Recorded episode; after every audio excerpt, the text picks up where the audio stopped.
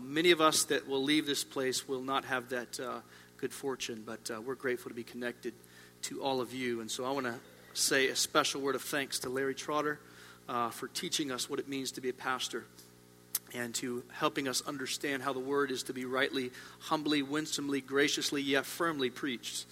Uh, and seeing that behind the, the closed doors as well. And I want to offer a special word of thanks to uh, Jeff Doyle. Uh, many of you may, may not know, but uh, he is the working cog behind these church plants. He is our connection. And uh, I want to say in front of all of you that uh, uh, you are to be grateful for such a, a, fine group of elders, but specifically in Larry Trotter and Jeff Doyle, how they have just loved us so much. we, are, we feel very shepherded in this crazy jump in life. So we're thankful. and so my task this morning is to continue this series uh, in Matthew chapter 5, and we're going to continue on in the Sermon on the Mount. And before I do, let me share with you a little story that um, had happened to us just last weekend. We actually went up to D.C. to look for a place to live. We're not, we're not homeless because we haven't tried. Uh, but uh, we went up to D.C. and, and when we were driving up there, we actually uh, we had contacted an agent just to show us a couple places to live. And uh, we really, the, the, my, I had mapped it out. I had all the stuff in the folder, you know, map it out. And, and uh, uh, we were going to have this agent show us a couple places to live, and then we were going to kind of go do our own thing. And, um, well, we sh- when we got there, her name was Aricia, and Aricia showed us those couples of property, and, and she started laying out, you know, all these other places we could go and see. And so I looked at Indy, and I was like, oh, I guess we're stuck with her all day and tomorrow. And um, so we did, and by God's grace, we were so thankful to have had that opportunity. Aricia was great. I mean, she was fantastic. Uh, she really helped us a great deal. And, and uh, one of the places we went into is right across the street from the National Cathedral, big, huge, pretty, sort of Episcopalian kind of looking building, and, and uh, kind of, I guess, a famous place. I don't know. Maybe you guys never heard of it. Uh, but we were walking out of this apartment, and we, when we walk outside, there's uh, right when we walk out, right across the street is this big synagogue. And on the side of it, it had all, this, all these Hebrew words on there. And um, uh, so I tried to, try to, you know, I had a year Hebrew, so I'm trying to work it out and trying to get a couple words. And trying to, and, and uh, Aricia looks at me and says, Why do you know Hebrew? And I said, Well, you know, it was kind of an open door, right? Just kind of walk right in. And I said, Well, you know, I go to seminary. She knew that we were starting a church in the city. And um, so I told her that we'd been trained in Hebrew, that the Old Testament was written in Hebrew and the New Testament was written in Greek and, and uh, that sort of thing. And then she asked the question, she said, Well, what kind of church will you be? Another open door. Rocked right in. And so I started to tell her about Jesus, and I started to tell her about what Jesus had done and how he had died for our sins, and how he said that he was going to build a church and the gates of hell weren't going to prevail against it uh, and that we would, we would try to honor God with our church. And kind of said a little bit more than that, obviously. Uh, but uh, she kind of said, oh, okay, you know. And I said, well, Ursi, what about you?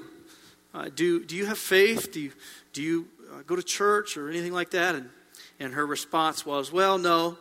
Uh, she said that I used to, but I went to this place and it was, you know, all the people in the church, they just did, said one thing and then they would do another thing the rest of the week. She said they were all a bunch of hypocrites. So I got I said the heck with it. And I just no, I don't go anymore.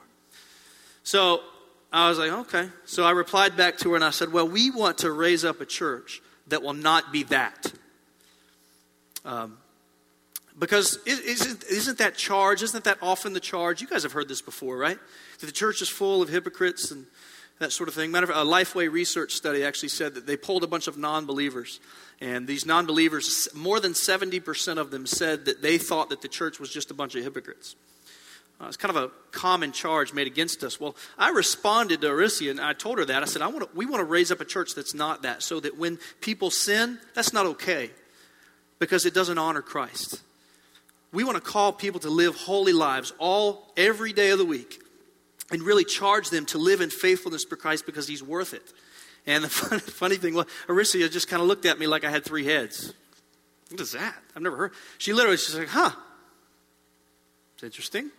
And then the phone rang, just like that phone rang. Uh, good. See, the Lord, we're working. You are working through me. Set up the illustration. It was great.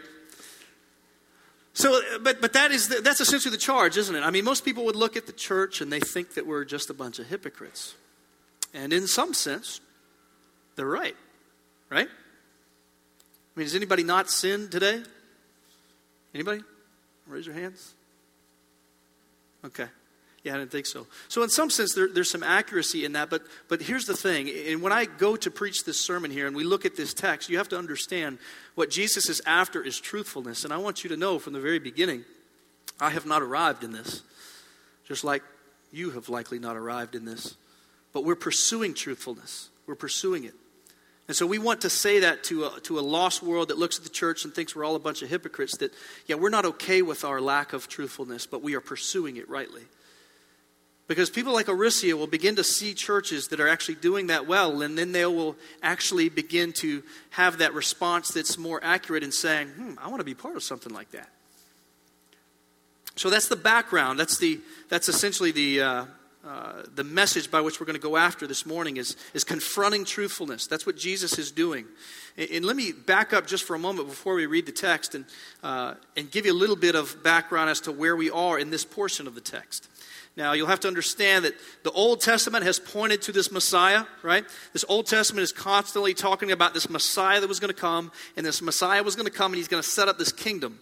This Messiah was going to save sinners, and he was going to set up a kingdom, and this kingdom was going to be, uh, as he says, as he prayed, on earth as it is in heaven. And that's what Jesus keeps preaching about, right? When you go read the Gospels, he keeps talking about this kingdom of God, kingdom of heaven, over and over again. You know, some of you are going, come on, Jesus, can we get on to something else? I mean, this kingdom stuff. You know? So he keeps talking about this kingdom. And what this kingdom is, is what Jesus is trying to do is paint for us a painting of the kingdom of God, a beautiful tapestry that the hearts of everyone that read it would look at it and say, that's beautiful. But within it, he confronts us who have defined sin in more narrow terms. Jesus is turning the table to broaden the scope of sin that we might see what the residents of the kingdom are to look like. And what we're finding is what we assumed was sin is actually much broader. So it's much like those cameras. Maybe you've seen these. Much like these cameras like this you see at the top of tall buildings. You've seen these before, I'm sure. Probably some of you looked through them. Anybody ever taken those cameras and spun them around and looked at them for the other end? Well, yes, that's right. When you, when you, when you do that, you, what you find, you see this little bitty, tiny, narrow thing. And Jesus is essentially taking, with, the, with this Sermon on the Mount, he's, he's trying to take that camera, swing it around, and let us see out of the right way. And when we do, what do we find? We look in that camera, and, we, and when we look out of the right end, we see this broader, bigger picture. And Jesus is painting this broader, bigger picture of our sin. That, as I have heard said from people, someone sitting in this room, that our sin is far worse than we think it is. It's much bigger, it's much more difficult. So let's read our text, shall we? Matthew 5, verse 33 to 37. Jesus says, And again you have heard that the ancients were told, You shall not make false vows, but shall fulfill your vows to the Lord. But I say to you, no oath at all. Make no oath at all, either by heaven for it is the throne of God, or by earth, for it is the footstool of his feet, or by Jerusalem, for it is the city of the great king. Nor shall you make an oath by your head, for you cannot make one hair white or black. But let your yes, but let your statement be yes, yes, or no, no. Anything beyond these is evil. So, what Jesus is addressing is this notion of that the Pharisees and by extension us have tried to do for so long. We've tried to take this uh, notion of sin and again look through that wrong side of the camera to try to whittle down sin to make it something that is manageable, something that is easy to work with, so we can measure ourselves against it. You recall a few weeks back when Larry preached the sermon on loving your neighbor. Y'all remember that? And Jesus says in there to love your neighbor as yourself. And what was the Pharisees' response? The Pharisees' response was, All right, exactly who is my neighbor? You know, is, is, it, the, is it that guy, you know, because I'm, I'm, assuming it's probably, it's probably the, you know, right, it's the white guy that's the same socioeconomic class as me that thinks kind of like I do and lives on the other side of the country. Is that my neighbor? Because that'll be pretty easy to love him. No, that's not what Jesus says. He says, no, everybody's your neighbor, even your enemy. See, the Pharisees and, and what we often do, we try to whittle down that sin. We look through the wrong side of the camera. And you recall a couple weeks ago, Justin uh, preached a sermon earlier in this passage where he talked about murder. And we had, and the Pharisees had, whittled down the sin to make it more manageable. So when they thought about murder, they just said, well, murder is what you do when you kill somebody with a, you know, a knife or whatever the case may be. Well, I haven't done that, so I'm okay there. But no, Jesus paid, again, he puts that camera and helps us to see more broadly. He said, Know that if you have uh, slandered your brother and gone unreconciled in that relationship, then you have committed murder. He gave it a more broader, bigger scope. And then last week, it's a funny story. Larry actually brought me into his uh, office a couple weeks ago, and he said, Nathan, Nathan, I got it messed up. You're supposed to preach last week's sermon. I said, Oh, no, I'm not. Uh, but it was this sermon. We had it right. But, but even in that passage, you see what Jesus has done. What when people had thought about adultery, right? They thought about that's that's the thing that you're having sex with someone that's not your wife, someone that's not your husband. And well, I haven't done that, so I'm okay. Again, sort of whittling down sin to make it manageable, to make it easy to understand, measure themselves against it so they're okay. And what does Jesus say? No. If you've looked at a woman with lust in your heart, then you've committed adultery. So you see, Jesus keeps doing this. He keeps broadening out the scope. And that's exactly what he's done in this passage here. Understand that this passage is coming right out of the previous passage that we talked about last week. So there's something to be said for the yeses and the yeses and the noes and the noes as it relates to marriage. And so when we look at this passage, we begin to see that Jesus is after our truthfulness. He's broadening the scope by placing our eyes on that camera to help you see how big and ugly your sin is. That's what's going on here. But allow me to give a little bit of background uh, as to where the whole oath discussion comes from. Uh, Deuteronomy 6:13 says, "You shall fear only the Lord your God, and you shall worship him and swear by his name." See, what had been done is in the Old Testament, they had said that you can make an oath, but you have to swear only by the name of God. Okay, so they figured, typical Pharisees, and what we tend to do, they said, well, what we'll do then is we will then begin to swear by other things. We'll swear by other names. And if we do that, then I can break that oath and it'll be okay. Because if you do break this oath, like if you say, you know, as God is my witness, I shall do X, and you don't do it, well, you're swearing against, you're saying something about God that isn't true, right? You're saying that God is a liar. And that's not true. So what the Pharisees had done is they had said that we will begin to swear by other things, and, and, it's you know it's unfortunate oftentimes that we like to throw the Pharisees under the bus because the reality is we do it too, right? So what they've done is they begin to say, all right, we'll swear by these other things. So when Jesus says here in the text, uh, you shall, uh, but I say to you, make no oath at all, either by heaven for it is the throne of God. So they were trying to appeal to heaven, swear, make an oath on the name of heaven. For it is, uh, uh, or the earth, for it is the footstool of heaven. So they began to make oaths on things in the earth, inanimate objects in the earth, and say, well, I'll swear by that. Or they swore by Jerusalem. They chose a city and said, I'll swear by that. And so here's what would happen they created this elaborate system where they could make oaths and not keep them, and then the judgment of God would not be upon them, or so they thought. And Jesus has helped them see in this passage that, I, that He is everywhere. He's everywhere. They can't escape God. And so these oaths, understand, were designed to do one very simple thing they were designed to restrain lies and false promises. The goal of them was to induce people to tell the truth in order that they may see that they may be true to their word. And what they've done is try to make sin more manageable. And what God is doing, what Jesus is doing in this passage, is He's helping you to see that it actually is much worse. You can't get away from God. And that's the context by which Jesus says, no more oaths. No more. And so maybe at this point of the message, you're beginning to wonder well, I was in the military and I swore to defend my country. Or maybe you're married this morning and you said that I, you know, I swore I made a vow to love my wife till death do us part. Yes? Maybe some of you have been in the courtroom and you laid your hand on a Bible and you raised your right hand and you said, I swear to tell the whole truth and nothing but the truth, so help me. Yeah. So you're going, oh, what do we do here? Well, you'll be comforted to know that God Himself used oaths. We find in Hebrews 6 that God confirmed his promise to Israel with an oath. We find in Genesis 9 that God swore to make no more floods. Matthew 26 himself, later in this very same passage, Jesus actually makes a vow himself at his trial. And even Paul, in numerous places in the New Testament, he makes vows as well. And so maybe you're asking this morning, or well, the scriptures contradictory here? Well, no, they're not. Jesus is trying to drive into your heart to help you to see again that your sin is far worse than you think it is. Your truthfulness is far worse than you think it is. Man lives in a world of doubt among a world of doubters. God appeals to his own holiness to assure honesty and bring about faith, though oaths from the beginning, like divorce, were never intended.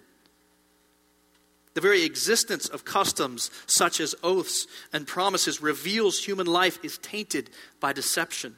Jesus says the family of God is an exception to this. In the kingdom, we should be so truthful, we don't need promises or vows. that's the heart of what's going on here. Jesus is after truthfulness. And he is painting a picture of God and your sin that is far bigger than you previously thought. And you can't escape from God. Isn't it the scriptures that says that the whole earth is full of his glory? You can't try to come up with systems that are going to try to uh, evade him. You can't create systems that will dodge God and then try to get away with it. No. You can't even control the smallest of God's creation, the very hairs on your head, as is evidenced by my head. I don't have any hair. Rogaine doesn't work. I can't even control that. I can't even make it go from brown to white or whatever the case may be. Surely you can go out and buy some products, but you can't even do that. You can't escape the power of God, and God is after your truthfulness. That's exactly what He's after in this passage here. And so, what are we to do? How are we to move forward in this? Well, I think as it relates to things in the public, things like courts and things of the like. God, as we have seen, has, him, uh, God Himself swears sometimes to take an oath for doubting listeners. But here, here's the main point that I want to drive home that uh, in, in this portion of the passage. But in private, tell the truth. Tell the truth. And what will happen is the need for oaths will disappear because they see your good works and they praise your Father who is in heaven. But there we find that there is a difficulty telling the truth, isn't there? This, this is hard for us, isn't it? And so it's a good question to ask at this point of the message well, why is telling the truth so difficult? Well, I want to submit two reasons why I think this is the case. I think the first circumstance why telling the truth is so hard for us is because we are far too careless with our words. We're far too careless with our words. We often talk without thinking. Think of James chapter 3 verse 5 when he says, "Consider what a great force is set ablaze by such a small fire." Or passages like Jeremiah 17, 9, where he says, Forget that the, we forget that the heart is deceitful and desperately wicked. We should be slow to speak, as James says. We should be slow to speak and quick to listen and not speak so quickly. We oftentimes we make commitments and we begin to judge far too quickly. For instance, some of you guys, you see a woman, your wife put on a dress and she says, Do I look fat in this? And you say, Yeah, it's not so bad. Uh, you spoke too quickly. spoke way too quickly. We should be slow to speak and quick to listen. Be careful with your thoughts. Be careful with the words in which you say. This is something that is very, very difficult for me. We are far too careless with our words. That's one of the reasons why telling the truth is such a challenge. But I think the second reason is probably much more impactful for us. We have difficulty telling the truth because telling hard truths are difficult. We have a fear of telling hard truths. Folks, I'm here to tell you this morning that it is cowardice to tell people what they want to hear, whether it's true or not. That's cowardice.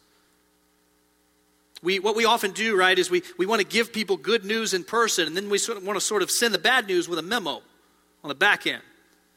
Right? That's what we, that's what we often do. That, that's, that's cowardice. Folks, I'm here to tell you this morning that's failed courage, is what that is. That's, that's failed courage to not tell the hard truths. You think you're being nice, but it's actually quite cruel. It's quite cruel.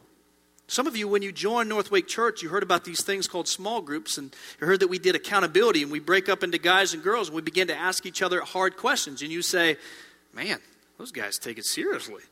Yes. And it's hard. I've sat in small groups where I've been asked questions and had to give answers that weren't very easy, but because my brothers loved me, they asked me those questions. You, you can't escape this. If you are to walk in faithfulness with Christ, you must ask the hard questions and you must tell the hard truths. Fear of telling hard truths. Let me illustrate this for us.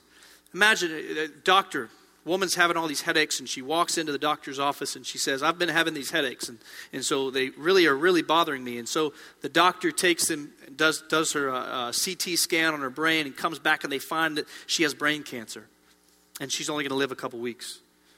And the woman comes back to the doctor sees the doctor and the doctor begins to talk to her and says to her well uh, okay i got good news for you. A couple weeks from now you won't feel the headaches. And he lets her walk out he did not serve her. He didn't tell her the hard truth. He didn't love her. And, folks, I'm here to tell you if we don't do the same thing, then we are not walking in faithfulness to Christ, and we are therefore not serving our brothers and sisters well.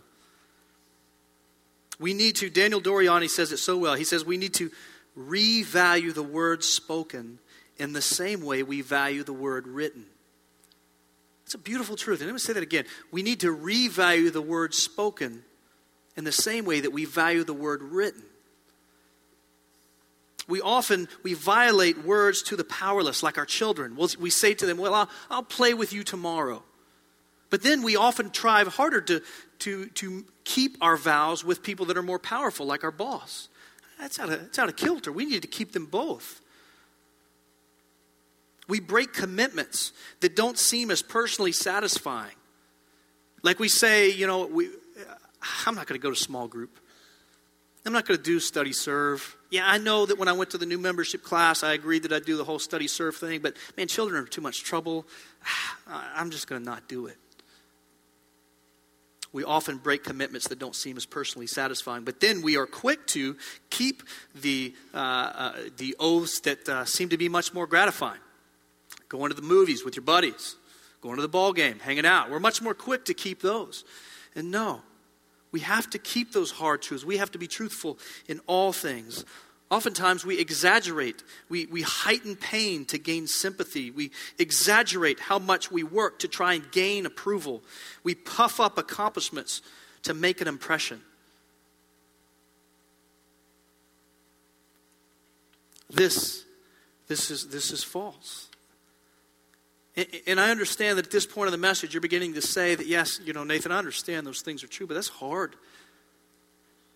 And maybe you've been here for the last few weeks and you, have been listening to this message by the Sermon on the Mount, and you're kind of walking through these passages and you're beginning to see, man, this is hard. The, the whole lust thing, the, the murder thing, the, you know, the whole, you know, being meek and, and, and, and pursuing righteousness and, and all, man, this is difficult. You, you want me to be truthful all the time.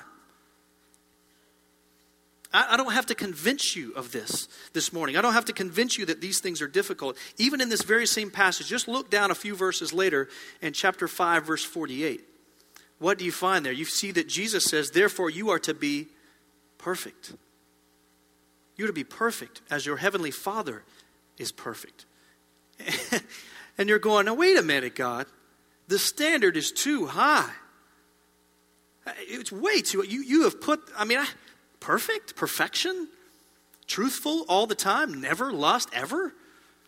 Have you, have you seen the world, God, that I live in? Have you watched the television shows? I mean, come on. God, you're setting the standard too high. And so maybe uh, as you have come here week after week and heard these scriptures preached, you're beginning to sit here and you're beginning to suffocate. You're saying, this is just too hard.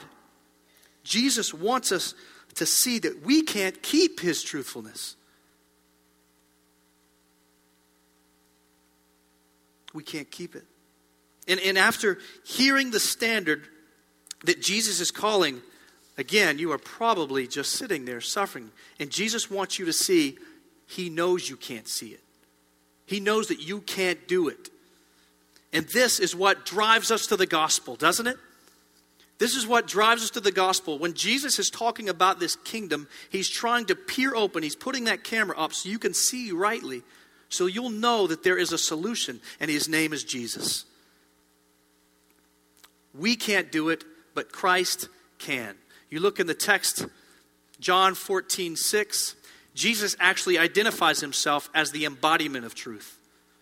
He actually looks it and says, You can't keep the truth? Well, guess what? I am truth. I'm the very embodiment of truth.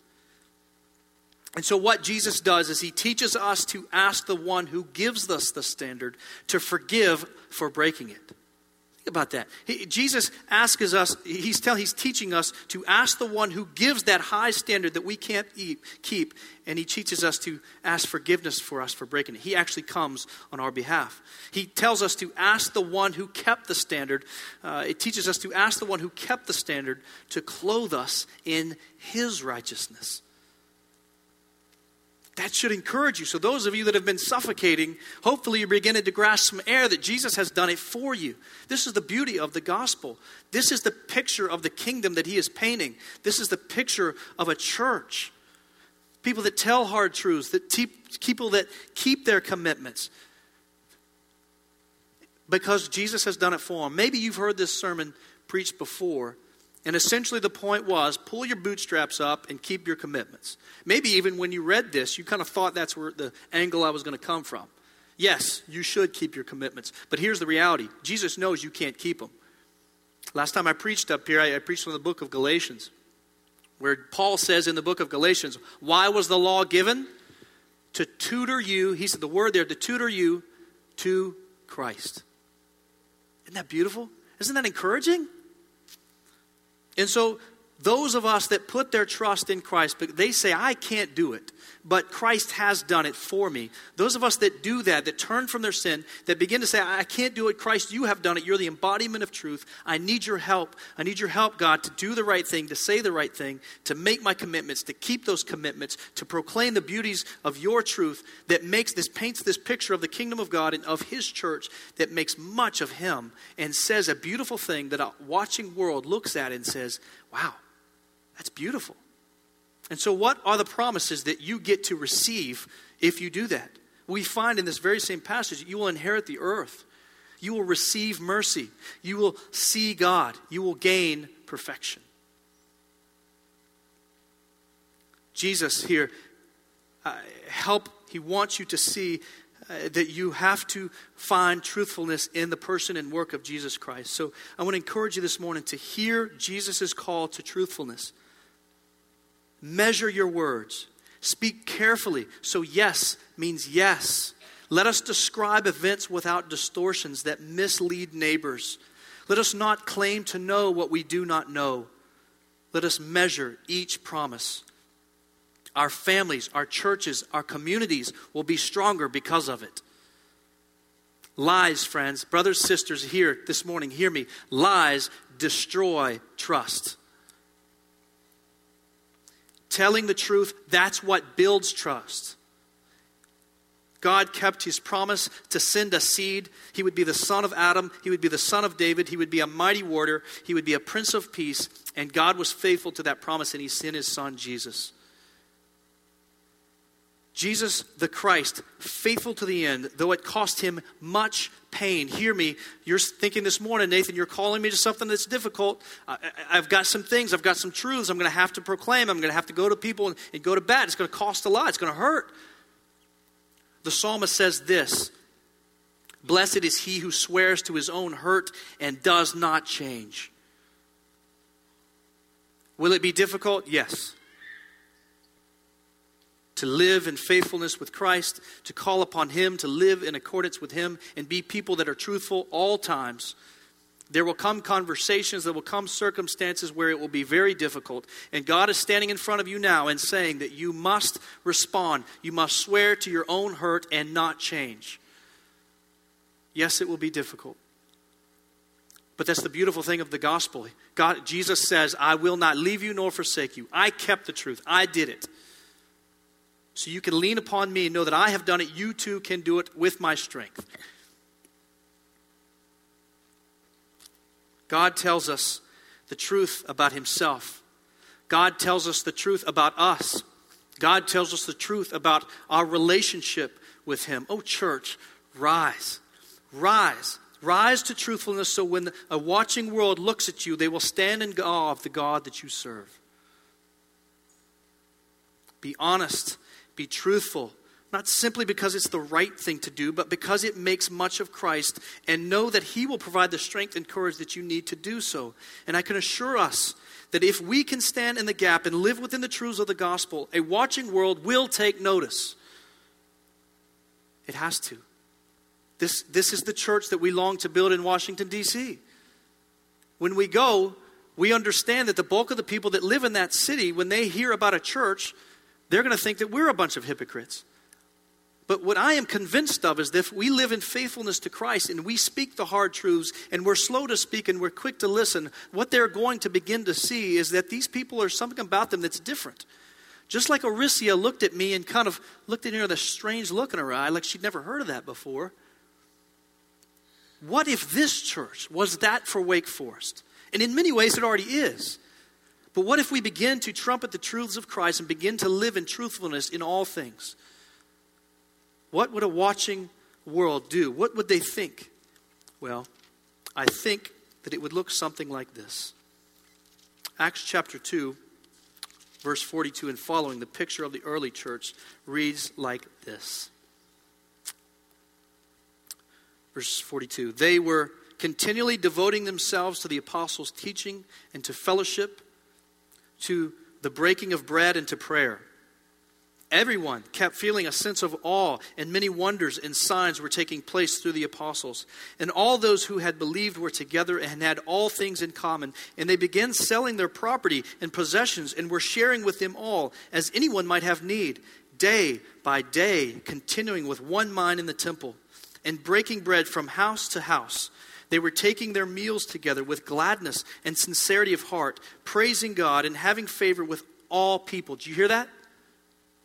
praising God and having favor with all people. And why do I think they're having favor with all people? Because the watching world looks and sees that that is a beautiful thing. They know it instinctively. And the Lord, because of that, was adding to their number day by day. Truthfulness. Speaking the hard truths being slow to speak and quick to listen, understanding that as we find in Matthew 5, that God's hand is upon everything. He's got his hands on it all. You can't try to play little games and come up with systems to try to get away from him. We need to live in faithfulness with Christ. So, as the worship team comes, let me encourage you to respond. This is a time in which you have to respond. This is an opportunity for you to come and to pray. And perhaps you have noticed that sometime in this message, you've noticed that You've not lived up to this. Maybe you think a couple weeks back to when Justin preached that perhaps there was a time when you were not reconciled to a brother and you, you, uh, you cast aspersions against them and, and said wrong, untruthful things, and you need to respond in truthfulness to that person. Maybe your heart is convicted this morning because you've not said things to your wife or to your husband, perhaps that you need, needed to have told them for some time. And you're wondering, I don't know if I can do this because it's going to be hard. Yes. But for, don't forget that Jesus took, took on a great deal of pain. You too can take it. You have a church body that loves you, that cares for you, that serves you, that wants to help you to walk in faithfulness so that a lost and dying world looks up at you and says, There's something different about those people.